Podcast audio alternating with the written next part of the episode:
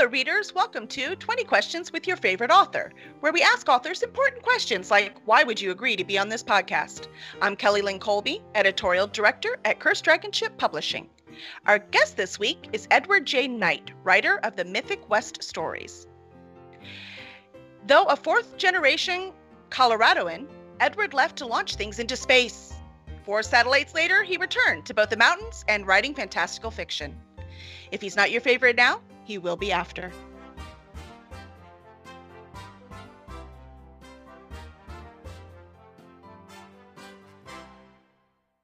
Yay! Welcome, Yay! Ed!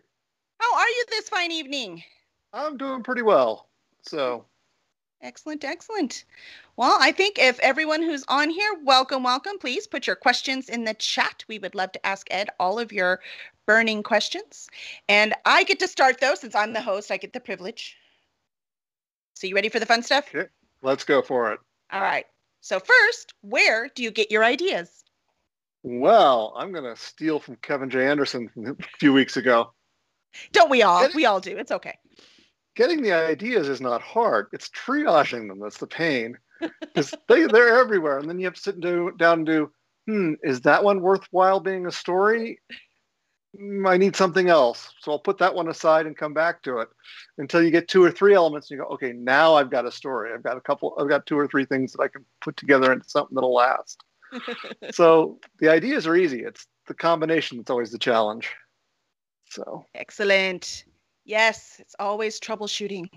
Triage. I like that, triage. Did he say that? I don't think he did. So I think he did not. That is my term. That's right. So. That's what we do in writers. We take other people's ideas and we improve upon them. Give them their own, our own spin. Give them their own words. Speaking of KJA, who has inspired you along the way? Who? In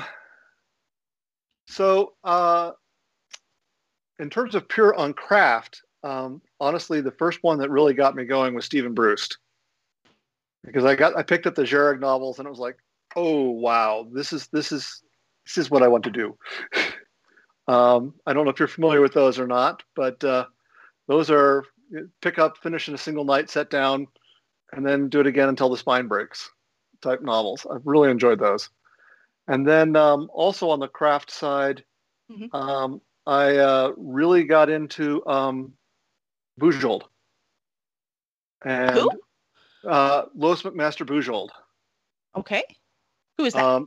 Lois McMaster Bujold wrote the Vorkosigan novels, the science fiction with Miles Vorkosigan. I'm going to have to look those up. You're going to have to look those up. She's got a large number of Hugos and such. Nice.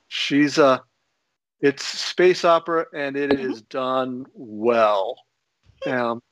She also did what is my favorite fantasy book of all time, which is The Curse of Chalion, which might be pronounced Chalion. It's the magic system that made the most sense to me in terms of how the gods work and such. It was like, wow, this is something that fits. It's a very simple system. So I stole it. Well, there you go. It works. See, we talked about this. This is how writers work. Well, since you talked about that, you said you're a fan of tightly constructed universes and smart plots. So what fictional creation do you think embodies those qualities? The Curse of Chalion is the easiest one to point to in terms of the absolute type plot and the world, because it's set up with there are 5 gods and the gods can't work in the world where the humans are. The only way they can have their magic is if a person opens their heart and their soul up so that the god can work through them. And the way she's plotted those books, you get to the end and you're like, oh, here were all the signposts all the way along that I didn't see until now. That's clever. And it's the only way it could have ended the way it is right now. So those are things I've really, really enjoyed. So I love those. It's like when you get to the ending, it's obvious, but you didn't see any of it. You're like, but of course. But of course, it had to have come that way. That's awesome. Yeah. And so it's easier for me to point to non tightly plotted stories. The movies, particularly the movies, you go, no, nobody would have done that. There's no way that would happen. You know? I do that a lot. Oh, yeah. And it's one that my wife and I do when we go to a movie or a play. We often pick it apart on the way back. No, that wouldn't have happened. That wouldn't have happened. So we have to figure out why we liked it. And if we don't have any of those, if we can't pick it apart, then it was golden. That's fantastic. Let's see. We have Stephen and McFly jumped in, and I want you to know Stephen loves Westerns. So he's been waiting for you to pop on, let me tell you. He saw your covers. He's like, wait, are those Westerns? I'm sorry. As soon as they saw it was Westerns, I'm pretty sure it was Tater and Dwayne in the chat, not Stephen and McFly. Oh, that's very possible. That's very possible. They have alter egos. So, yes. Mm-hmm. I can see that as being possible. But Dave has a question about that. So what is your favorite Western movie, show, or book that you think not enough people know about? Ooh, that not enough people know about? You can answer both questions. That's hard to say. So my favorite Western is actually Unforgiven. Oh, nice. I just think that's, I mean, it's a bit of a downer of a movie, but man, is it tightly written and tightly acted. It's just really nice along those lines. After that, you start getting into some of the silly ones. Blazing Saddles, Paint Your Wagon. Those are two that I've always enjoyed in terms of the Westerns. So a lot of them are just popcorn. Just, put it on. Just fun to sit through. Yeah, just fun to sit through. That's funny. My son, we talked about him earlier. He's the 19-year-old. He went through like this spaghetti Western phase where he just like watched one after another after. I'm like, you're 19. He's like, Mom, they're awesome. I'm like, they're slow. He's like, no, they're awesome. You just don't have any patience, Mom. I'm like, well, you might be right. Oh, they're naming all their favorite in here too. Dave agrees. Unforgiven's one of his favorites. And let's see, we've got Tombstone you mentioned, 3:10 to Yuma, True Grit, like one after another, Maverick. That's funny because, you're naming all of these movies that have original movies and remakes, and I think I've only seen the remake of all the ones they just mentioned. Mm. I don't know if Tombstone. Does Tombstone have an original? Or is it just a Kurt Russell? I mean, Corral's been told over and over again, but I don't know. I don't know. That is a good question. We'll have to ask the audience. They're so excited. I just want you to know that. So let's dive into it because you created your series. It's called the Mythic West. Right. And so how would you describe this world? Like, what's the sales pitch? So the sales pitch is cowboys fight monsters, basically. The universe operates under the simple premise that you can open a rift to other worlds. And the Confederates did that at Andersonville at the end of the Civil War, and they screwed up and they opened it to Jotunheim. Oops. And so all sorts of fun stuff started pouring through. The Jotunheim giants, there's trolls, there's dwarves, and a dragon or two came through that rift. And so all of the history is extrapolated from that point. It's historical fantasy in the sense that up to 1865, it's the world we know. Mm-hmm. And at 1865 on, well, now you've got the Jotunheim giants that have conquered the South and a good fraction of the Union. And they got defeated in the Battle of Golden City, Colorado. The remaining army of the humans lured them along the Platte River to the Golden City between the North and South Table Mesas, where they had set up cannons on top, because cannons can destroy giants. Nice. And I picked that for a couple of reasons. One is Golden City is down the road for me. It's now Golden, Colorado, with the current name. And it turns out that Billy the Kid was in Colorado at 10 years old. And that's exactly when that battle would have occurred. And I'm like, oh, that's one of those. I've got a nice, fun premise of giants fighting giants with cowboys. Uh-huh. I've got a historical character that was in the right place at the right time. And oh yeah, the hotel that I use as my base of operations, the Astor House, is a real hotel that was there and is now a museum in Golden City. So it was easy to do a lot of first-person research. And so that's where that part came from. And at that point, it becomes extrapolation of what monsters and what fun do you want to have from there. So Well, that leads to my next question, because I see you've got like Calamity Jane is mentioned, Bill Hickok, Billy the Kid. Huh? All of these are mentioned or characters in your Mythic West novels. How much research did you do on the real people before you started to write the fiction? It varied from place to place. Billy the Kid, I did a fair amount of research, but because he was 10 when my alternate universe splits, I had a lot of freedom to take him a different direction than the way he went historically. I also did the Calamity Jane and the Wild Bill Hickok research, but I didn't spend as much time on Calamity Jane because, not a big spoiler, I kill her in the prologue.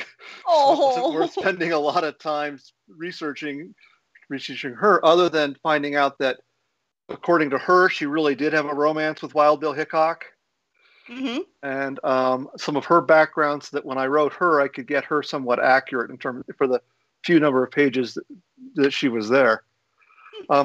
Most of my research ends up going into the geography and some of the other things. You know, the number of times I've spent looking up, would they have matches, and what would those be like in this period? What would their clothing be like? What was the actual name of Casper, Wyoming in 1871? That's where a lot of the research ends up being done. And sometimes I miss it. And then you play it off, or you go back and correct it in the next edition. So then you could just say it's alternative. It's alternative history, people. Things are a little different. At least that's what I'm hoping is going to save me. I'm doing the same thing. I cannot tell you how many old maps of Chicago I've looked at. Least, you know, I'm like, wait, where's this? Wait, but it's. So yeah. But you know, that's the fun part. It's procrastination. That's actually useful for the writing career. I like it. It leads to some interesting rabbit holes. That's true. And suddenly you have this whole chapter you have to cut later because you did all this research, gosh doggone it.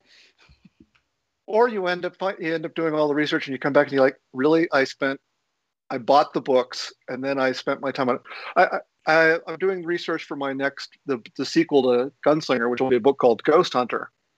And it's set in St. Louis. Nice. And I needed there to be caves underneath St. Louis. And by gum, there are a lot of caves underneath St. Louis. That's why there are breweries in there, because it was a natural coolant for the beer. So all of these brewmeisters went to St. Louis because there were all these natural caves that they could keep their beer cool in after they brewed it before they distributed it. And there's somebody there's a book that a woman wrote in the 1970s of her and her husband exploring all these caves. And I'm like, oh, it's out of print and it's $60 used and I got to have it. I got to have it. Well, I mean, that's irreplaceable research right there. Yeah. Short of going out to St. Louis, exploring some of those caves myself, which, well, COVID kicked in, so it's not something we can do real easily. And even then, you're going to get the tourist version, right? They actually explored, so it's still going to be different. Yeah, that's right. Well, and a lot of the caves that they explored are ones that have since been sealed up for one reason or another. So, even better. Yeah. As in, to have that book. I'm with you. So if you need support from the writing community, we're with you. You need that book for research. It's required. Let's see. Oh, yeah. Jacob says they have to stop in St. Louis now. It's required. So on their way out west, they're going to stop in St. Louis. Explore some caves. That's right. Let's see. With if you could write in any world that wasn't your own, which world would that be? I'd love to write Bujold's world or Bruce's world. I've mentioned both of them before because of how much I've really enjoyed playing with them. The other one that I would have a lot of fun doing is actually a KJA, Kevin J. Anderson novel. He did one with Sarah Hoyt where they did an alternate history that's set in the Lewis and Clark expedition. I'm like, well, your magic system's completely different than mine, but that would be a fun time period to back up and do some alternate history and with some magic and have some fun. Have some crossover characters. Yeah. So that was fun one. That would be fun. So how do you go from putting satellites into orbit to writing about the Old West? Because I needed something to do that was a different part of my brain. So aerospace has been very satisfying, and when I got into aerospace completely by accident, after I was in aerospace for a couple of years, I said, you know, what I want to do as an aerospace engineer is be the chief engineer on a satellite that goes into orbit. And I did that. And once I did that, it was like, well, now what? And I'd been writing as a hobby off and on. And then I got to the point where a lot of us do, where we start, well, let's send the short story out for submit it and see what happens. Right. And then let's collect the rejection slips. And we keep sending them, even though we're getting a lot of rejection slips. Part of the deal. And at that point, it was like, well, I'm actually enjoying the hell out of this a lot more than I'm enjoying some of the satellite stuff. So let's do it a little more. That's awesome. Yeah, if you can take it, even being rejected, then you know you're on the right path. Yeah. Yeah. And part of it, too, was, you know, you talk about the switch in the genres. My problem with science fiction is that I know too much. And so it's, you know, space opera is okay because that's its own thing. But hard sci-fi, you know, if it's not at the Weir's Martian level, I'm going to pick it apart. And so it's like, okay, I'm going to go someplace else where I don't have that knowledge and I have to go do the fun stuff. And I'm not going to spend my entire time second guessing what you can grow on Mars. I'm going to be second guessing, okay, how many bullets is that? What's the range on that rifle? It's more fun that way. What you don't know doesn't hang you up. You know what I mean? Yeah, I know, like, people like in the medical field can't watch medical dramas, you know, that kind of thing. So that actually makes sense to me. Yeah. Let's see. Why did you decide to move from self-publishing? Because the first two Mythic books are self-published, right? So why did you move from self-published, that Psychic and Sharpshooter, to publishing with a small press for Gunslinger? Education, learning stuff. There will be a third book in the Billy the Kid series, which is Sidekick, Sharpshooter, and then there'll be Scout, which will come out this summer. Nice. But Gunslinger was a spinoff with a new character with Beth, she was a minor character in the first book, and I realized when she needed her own book that I could therefore take her to a small publisher, and I wanted to learn a hell of a lot, and I have been. You know, it's been really educational and really kind of fun working with Marie and the crew there in terms of what it takes to put together a book that I didn't already know. And there's a lot I didn't know that I've learned in the process of that. Yeah, Marie's pretty awesome. She's at WordFire Press, for those who don't know. She's incredible. Yeah. So I kind of see straddling the line as the way to go on that. It also helps, you know, to have somebody else who says they believe in you that isn't related to you. Yes, yes. And plus, hybrid's the way to go, right? Your own audience, and WordFire Press is going to have a different audience, and you're going to... So it makes sense. I was just wondering why you did it. So, because it makes sense. That's why you did it. Yeah. It's clever. Let's see. Convention season's about to start, and it looks like we might be having a modest one, which is better than no convention. So I'll take a modest season over none. Do you have any event that you'd love to attend as an author? This is where I get to go. I don't go to very many events. I've gone to Superstars, and I wasn't doing any of the conventions or anything before that because I was so buried in my work and in the family stuff. And so it's been interesting, you know, through Superstars and like listening to some of your stuff talking about Dragon Con, going, oh, there are all these other things out there. I might have to pay attention to them. Yeah. So, especially you're in Colorado. There's a ton of stuff out there, and some just over the border in Utah too. Yeah. So have to explore. I wasn't planning on doing any of them, but but Superstars was the first, and I got lured into that because of the, okay, I'm ready to start doing novels, and I need to know more on the business side than I know. And gosh, it's 2 hours away, so how can you pass that up? You can't say no to that. That's fantastic. Yeah, the conventions, and plus, since you're being published through WordFire, you should be able to like be at their booth if they're at the convention. You know what I mean? Yeah. So you should be able to share space there. We talked about that early on, and then when COVID hit, we stopped talking about it. So it's coming back. We shall return. I'm so looking forward to this to be over. Yes, we all are. Counting the moments. My son got his first shot today. So yay, we're getting closer to full family immunity. Cool. So, what is the first thing you want to do when it is safe to do things again? Whew.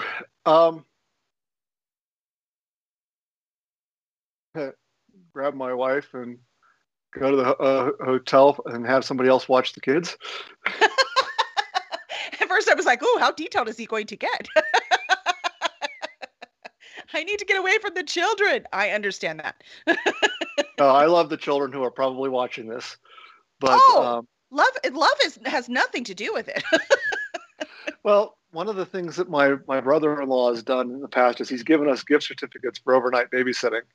Nice. And I found that it's good for them. They get to have a lot of fun hanging out with their Funkle.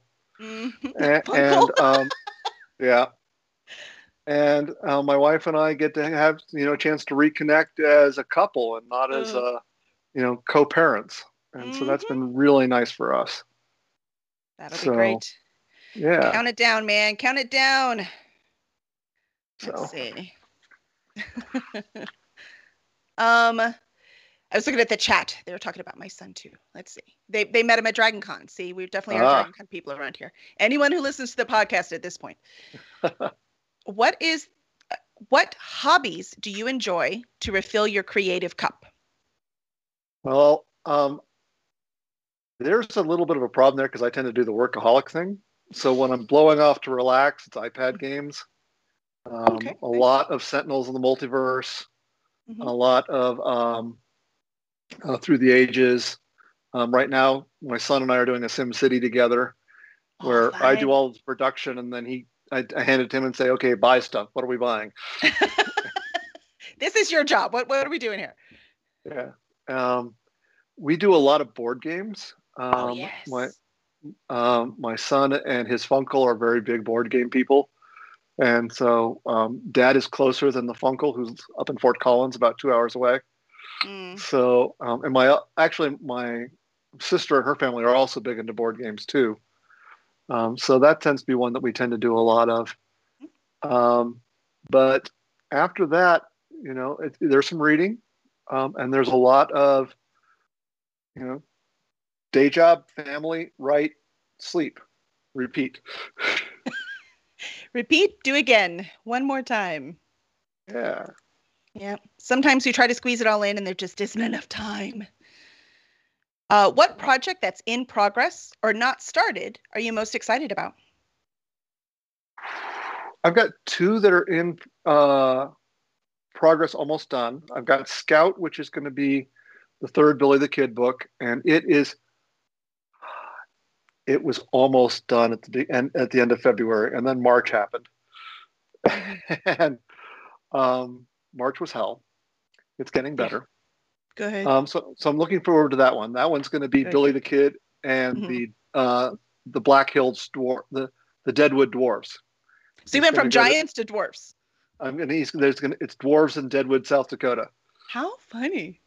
And then, but the other one that I'm excited about is the one I mentioned earlier, Ghost Hunter, which is the sequel to Gunslinger. And Ghost Hunter is Beth and Wild Bill Hickok going to St. Louis to investigate people who have died after encounters with ghosts, which is not supposed to be possible. Right. So I'm going to explore a lot of that. So I'm looking forward to, I've got that one about a quarter of the way written. And Beth's just a fun character. She's fun. So I'm looking forward to getting back with her and taking things into St. Louis and seeing how that goes with her. So, that'll be cool. She's going to drink a lot of beer.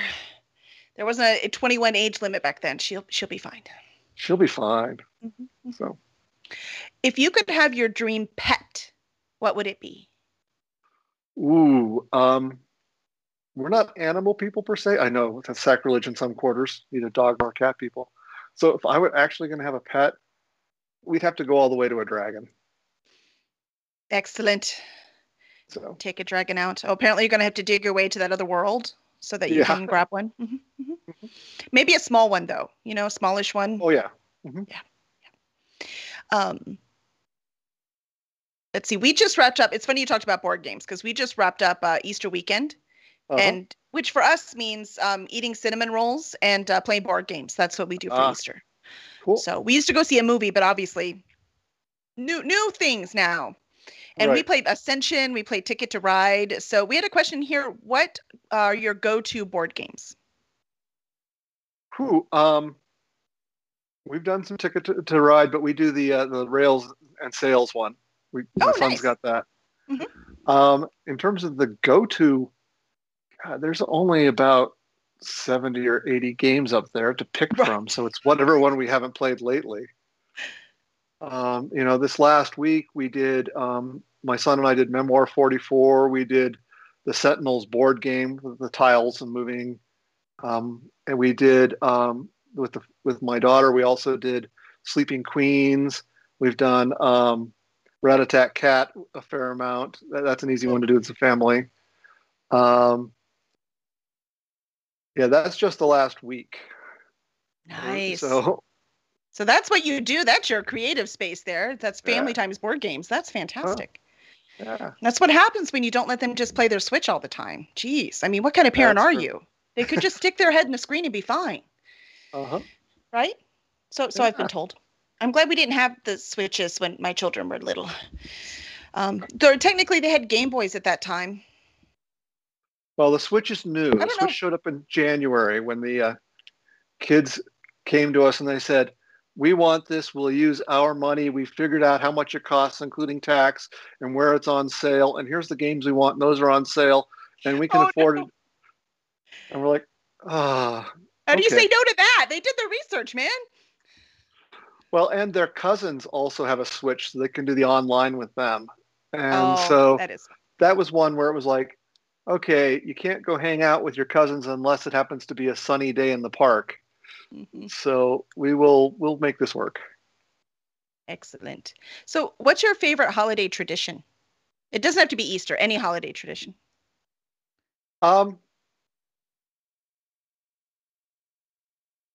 That's hard to say because the one that I've always enjoyed was going to my friend Caroline's Halloween party.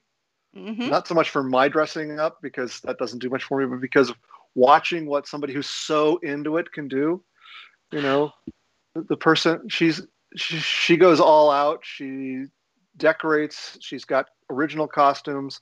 And, of course, the rule is that if you show up without a costume, she gets to put you in one because she's got enough spares. That could be fun. But so just being able to enjoy somebody who is so into it that she's got the paintings that she hangs up on Halloween that have you move your head one way or the other, and it changes from a normal painting to a picture of ghouls and such. She's into it, man. She's into it, and that's a lot of fun. That's a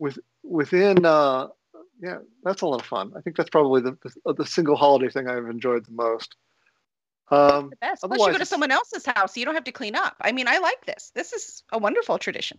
Yeah, I think the next one is watching some of the kids at Christmas. I mean, how do you beat that?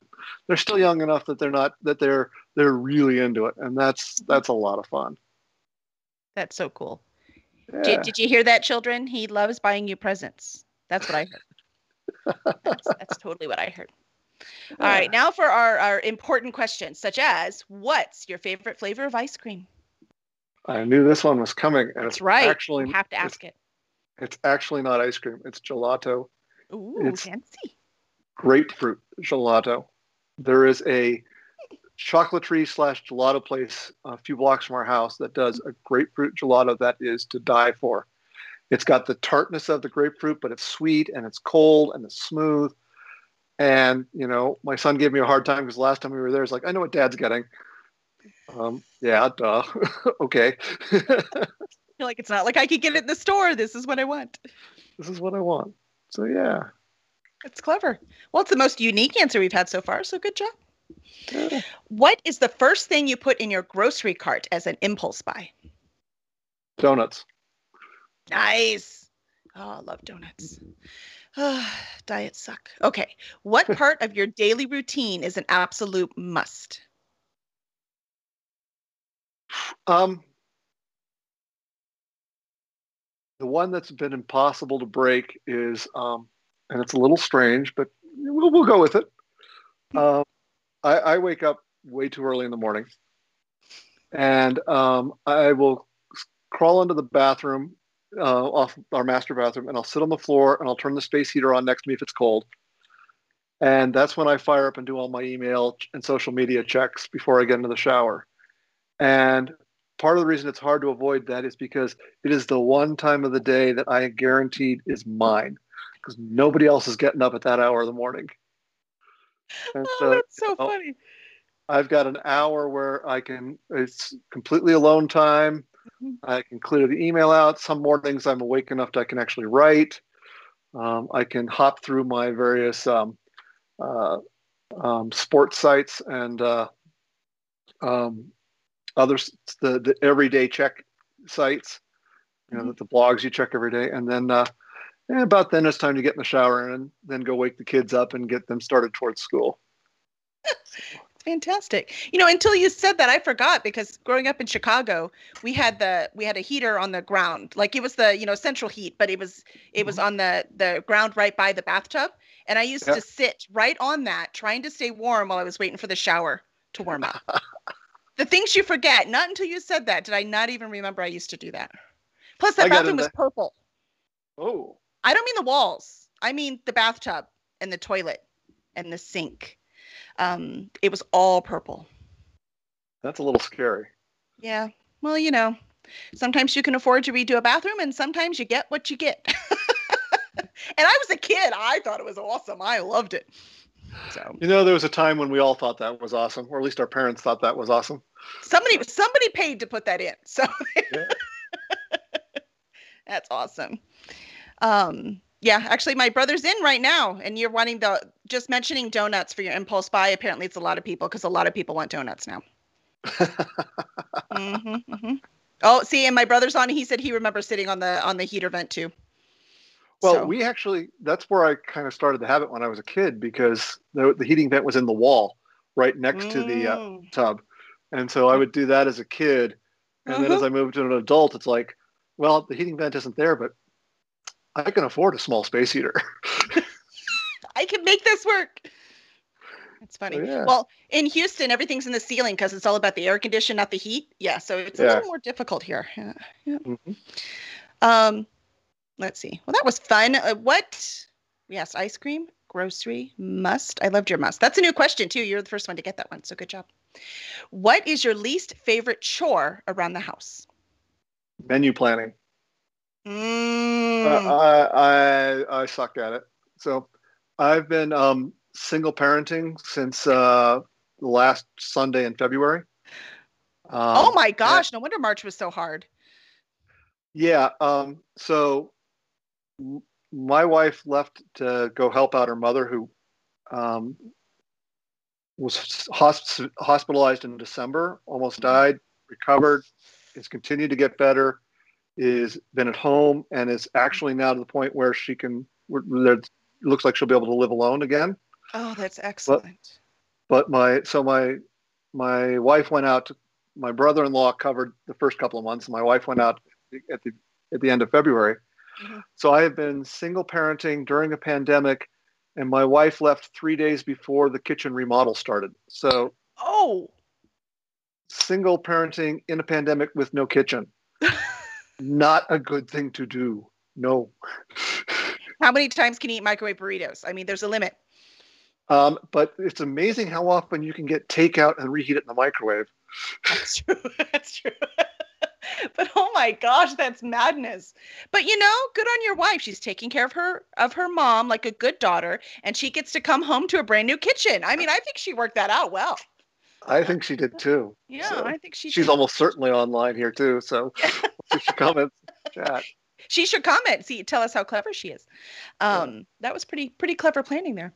Yeah, but anyway, the process we've established that, you know, my wife does the meal planning, mm-hmm. and then I suck at it. You know, I look at the meal planning I did last week. I'm like, well, we ate one of those meals. All the rest of them were Dad coming down from the office and being hungry and going, I feel like pizza, so we're gonna have pizza tonight.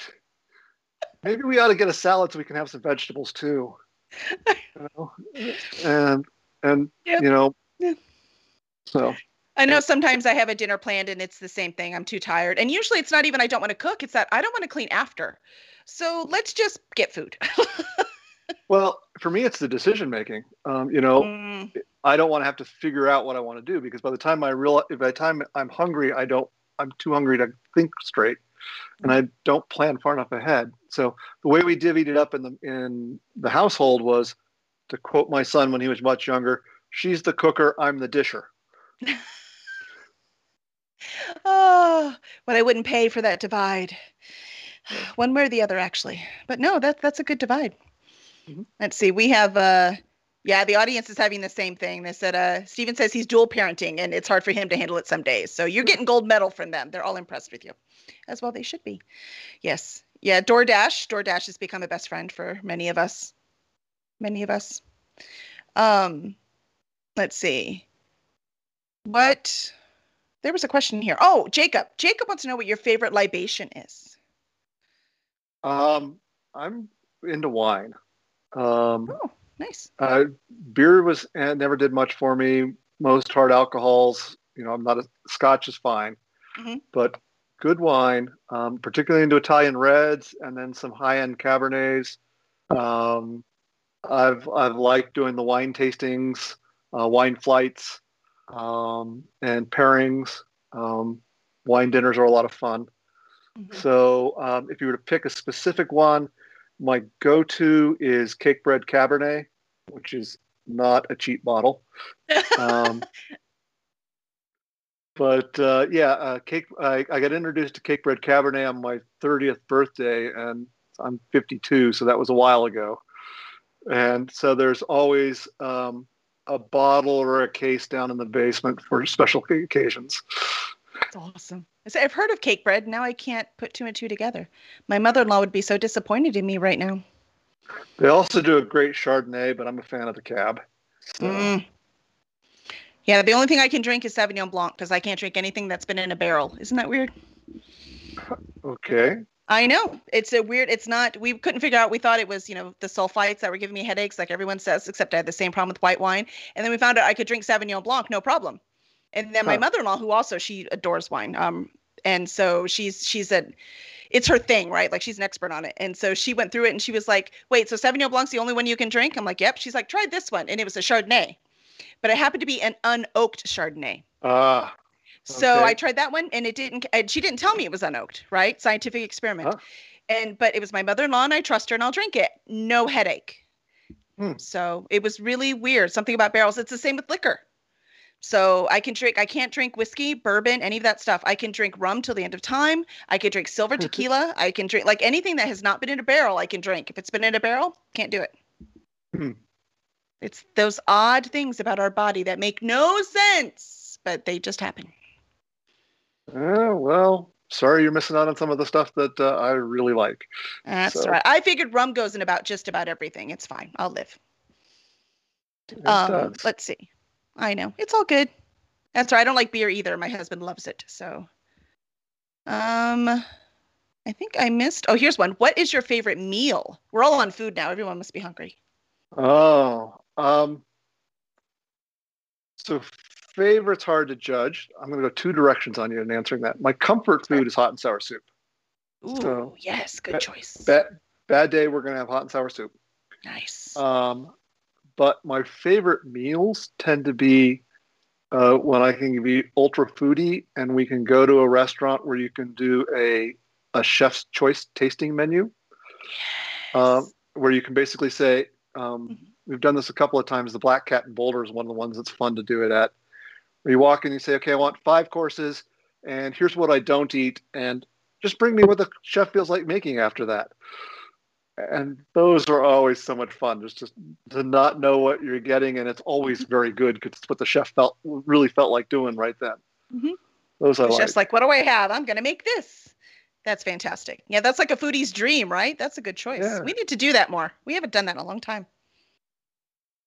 So the last question, where can fans find you and your work?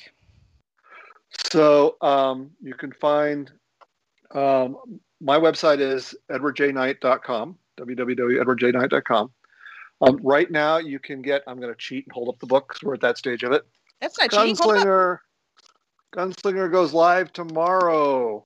at all of your favorite ebook retailers, and it's also through WordFire Press. So, and it's up for pre-order right now, so you can pre-order it now, so you don't forget. Yeah, it's and in a couple hours it'll be regular order too. So, woohoo! That's so exciting! All. Congratulations! Yeah. And for everyone listening, that's night as in Knigget, not night as in after day. Yes. So. Excellent, excellent. Well, thank you so much. Please get Gunslinger. You're going to love it, especially all these Western fans we have. And check out Edward J. Knight. Make sure when you read it, you leave a review. It's the best gift that you can give your author. And please review us wherever it is you get your podcasts. You can also follow us on Twitch or subscribe on YouTube. Join us next Tuesday at 8 p.m. Central, where we will interview Anne Rose. She is a literary agent and writer. Thank you, and see you then.